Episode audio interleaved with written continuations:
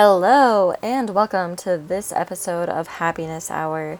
Now, today we have an exciting episode, and we are going to be talking about something that doesn't get enough recognition, in my opinion, and that's self talk.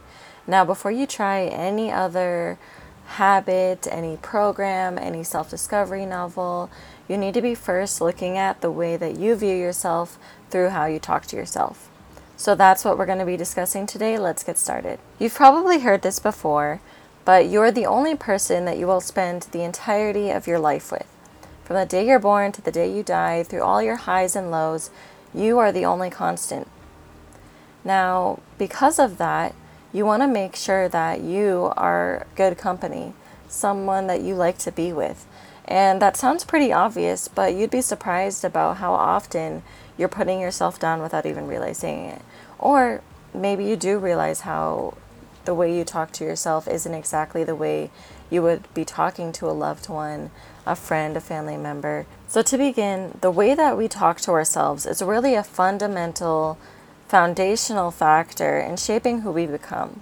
It influences how we feel about ourselves, how we feel about what we can achieve, and how we are viewed by other people as well. Now, that being said, according to the National Science Foundation, as much as 80% of our thoughts every day are negative, and that can be anywhere from 10,000 to 50,000 thoughts a day. When you think about it, that means that you are consistently judging the world around you, judging yourself, and those negative thoughts, those self critiques, really do hinder your success in ways that you may not know. So, now that we understand the foundations behind self talk, I'm going to spend the remainder of the episode exploring why we talk to ourselves the way we do and what we can do to help fix that, to enable ourselves to better perform our daily tasks, to have more confidence, and to achieve the goals that you have set. So, to begin, when we are a kid, we constantly have the mindset that the world is our oyster, meaning that anything that we can think of anything we can dream is ours for the taking. And as we grow older, we quickly lose that mindset and we change to a more comparison based mindset. And this means that we're constantly looking at one, what other people are doing, and two, how that compares to our own lives. And this is very harmful because obviously, in your interactions with people, you only are getting a fraction of what their life really looks like. And so by comparing, you're taking your own opportunities, your own knowledge, your own skill set, your unique abilities, and you're applying them to somebody else. And this can be very harmful, and it quickly causes you to have lower self esteem, to feel insecure. And this is where people often have imposter syndrome because they feel like they're not good enough based on what they perceive others' value to be. And this is something that's very common in social media where people will spend hours scrolling and it'll become kind of ingrained into them what other people's lifestyles were. Like, if you think about how often you're on your phone, you're constantly seeing what music is trending, what clothes are becoming popular, where people are going. And this really shapes what you define as the standard. And so, with people posting, you quickly come to compare your own life to what you see there. And this can be harmful because you are seeing the best of everyone's life on social media. So you're only seeing what people want you to see. And a lot of times people don't remind themselves of that. And they are like, why do they seem to have everything figured out? They seem to have all the opportunities. They seem to have the best body. They seem to just have it all figured out. And that's only because they're only showing you that part.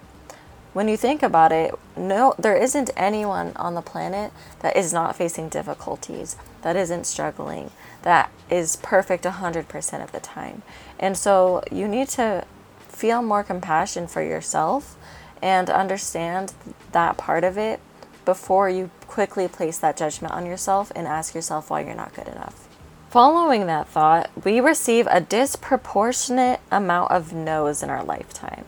And that causes us to really be programmed or used to uh, negative ideas. And what that means is that we constantly are thinking about it not happening rather than thinking about, you know, what if this does happen for me? What if I do get promoted?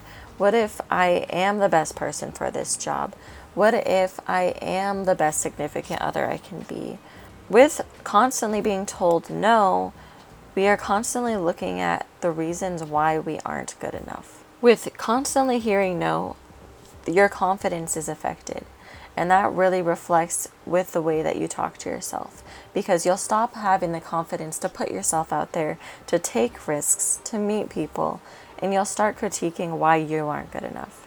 But rest assured, this does not have to be a permanent thing, and it's something that has been gone through by everyone. Know that you can change this, and I'm going to give you a couple strategies on how. The first thing that you want to do is try to identify every time that you speak negatively to yourself. Now, it'll take some getting used to at first because, like I said, it's a habit, it's something that comes naturally to you. But try to notice any time that you are really being hard on yourself, even if you think you have a good reason for it. So, for example, um, say you get something wrong, you mess up, you break something, whatever it is, and you tell yourself, Oh, I'm so stupid, I'm so dumb, it's all my fault take a second and think about what you're telling yourself. And what you're wanting to do is do thought challenging.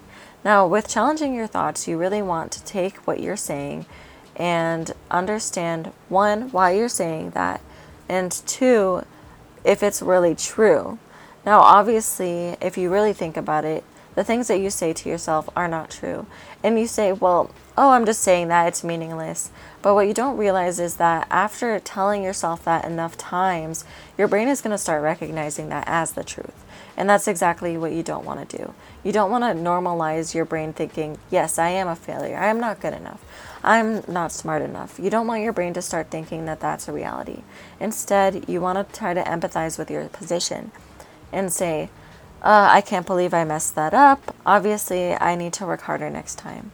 Now, with thought challenging, you want to make sure that you aren't giving excuses for your behavior because obviously you don't want to do something bad and then tell yourself, oh, it wasn't my fault, like, you know, next time it'll be okay.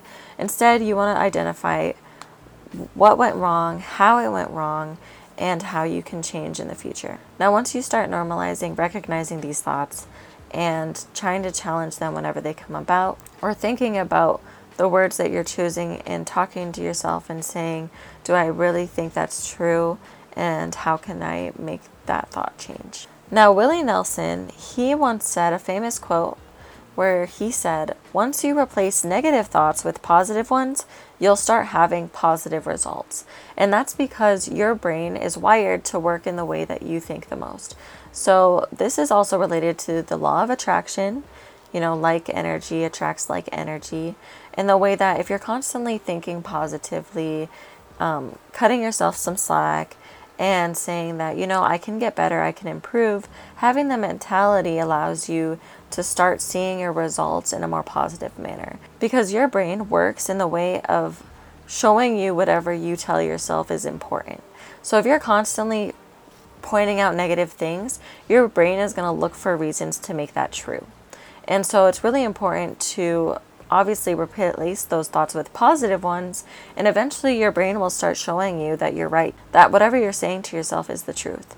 And so, by taking a positive outlook on the world, you're opening yourself up to it and providing yourself with more opportunities for growth. And the research suggests that if we truly believe we can achieve something, we are willing to do the hard work to achieve it. Now, the growth mindset is basically a, a theory that says that individuals who believe that they can constantly get better, constantly learn, constantly grow, tend to outperform those who think that they will always be just as they are and not be able to improve.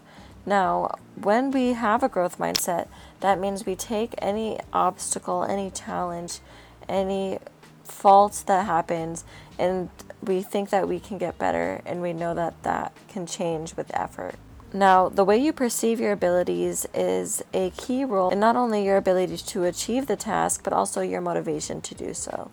If you know that you can with enough effort, your body will say, okay, we'll provide enough energy for you to do it, so that way you can achieve it. When you already go into something with the idea that you're not going to be able to do it right, that you're going to fail, that it's just not going to go properly, you're going to already be drained and you're already going to be reacting as if that's the reality. What this tells us is that sometimes we put ourselves at a deficit and we don't try because we fear that we will try and fail. And this is normal, and it causes people to stay unhappy with their reality for a long time. So, adapting a mindset that you can achieve your goals is really the first step towards being okay with failing. Now, one of my favorite stories regarding this is with Thomas Edison, who created the light bulb. He actually went through 10,000 failures before he finally invented the light bulb that we have today. And this is crazy, honestly, because if you think about it, could you imagine if he gave up after like after 9,999 tries? I know often it seems easier to just give up when things aren't going properly. And we tell ourselves, you'll never be able to get it right. This isn't perfect. This isn't the way I want it to be. And we give up. And we tell ourselves that it'll never get where we want it to be. And I love this story with Edison because could you imagine failing that many times and still saying, you know, I believe in myself, I can get through this? And that's exactly what he did. And there's a famous quote where he said, I have not failed, I've just found 10,000 ways that won't work. Now, this is really what demonstrating, this really demonstrates that mindset matters. And if you adopt the mindset that you can achieve anything and that you are confident in your abilities and know that you can continue to grow, you'll be able to make that the truth. As we near the end of the episode, I want to point out a quote by Henry Ford. And he said, Whether you think you can or think you can't, you're right. And that sums up the episode in its entirety. The way that you see your life, the way that you view yourself, is the way that you're going to live. And so you might as well make that exactly the way you want it to be. Now, I want to leave you with a question before we end the episode. If you had the perfect mindset, the right kind of successful programming where your brain constantly was positive, and optimistic and believe that you can get better, how would your life change and how would it stay the same? Can you see any areas of your life that would be different? And that's all that we have today. I want to remind you to talk to yourself in a way that is kind, a way that is loving, caring, strong, demanding, and not only that, but also determined to get what you want out of this life. And that's all we have today. If you liked the episode, be sure to subscribe. I would really appreciate it. And if you have any questions, comments, or thoughts about the episode, be sure to head over to my Instagram at Ayla Babakitas and let me know what you think. Until next time.